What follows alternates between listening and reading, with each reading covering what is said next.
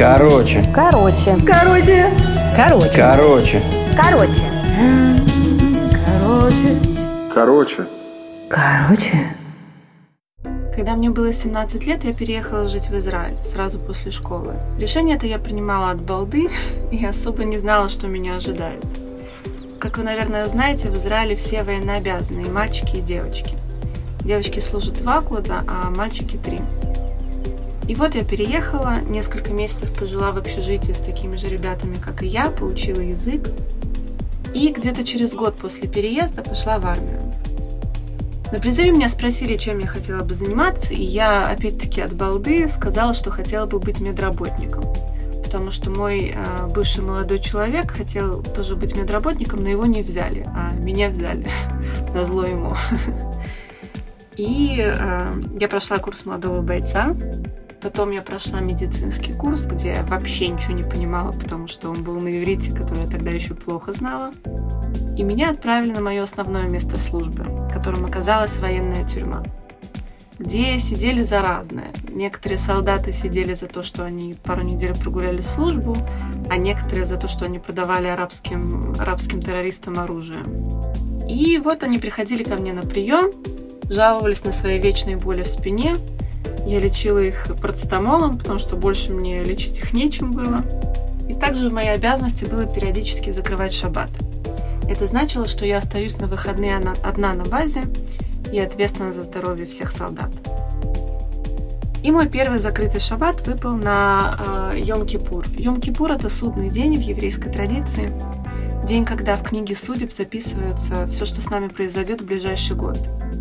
И это день, когда принято поститься, носить белые одежды, молиться. Нельзя предпринимать ничего нового, нельзя перемещаться, поэтому это обычно очень тихий и спокойный день. Что мне было, конечно, на руку, потому что мне было очень страшно оставаться там одной, особенно учитывая, что я ни хрена не понимала. И вот прошел мой э, спокойный судный день на базе, в конце которого раздается тревога. И меня вызывают по рации, которую я все время носила с собой, и говорят бежать в отдаленное отделение тюрьмы. Я хватаю свою 20-килограммовую разгрузку и, ошалевшая, бегу, куда сказали. В общем, оказалось, что, что в душу упал солдат, потерял сознание, и меня вызвали для оказания первой помощи. Я тут же сказала вызвать скорую помощь и приступила к всему тому, чему меня учили на медицинском курсе. Это а, проверить, в сознании ли человек, проверить, э, нет ли у него какой-то видимой кровопотери. И одним из этих шагов было э, проверить реакцию зрачков, если есть время. И вот я открываю ему веки, он все еще без сознания, и я понимаю, что что-то не так. Но так темно и шумно, и такая маленькая комната, и все бегают, что я так и не понимаю, что же не так, и тут уже приезжает скорая помощь.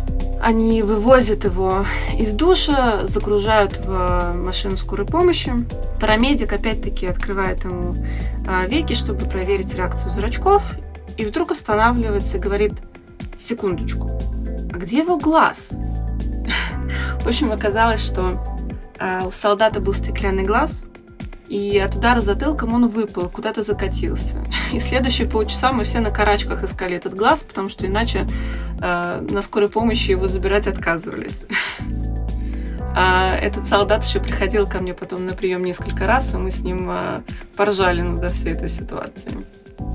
Ну а медициной мне заниматься так понравилось, что после армии я выучилась на медицинского инженера теперь разрабатываю лечение от аритмии.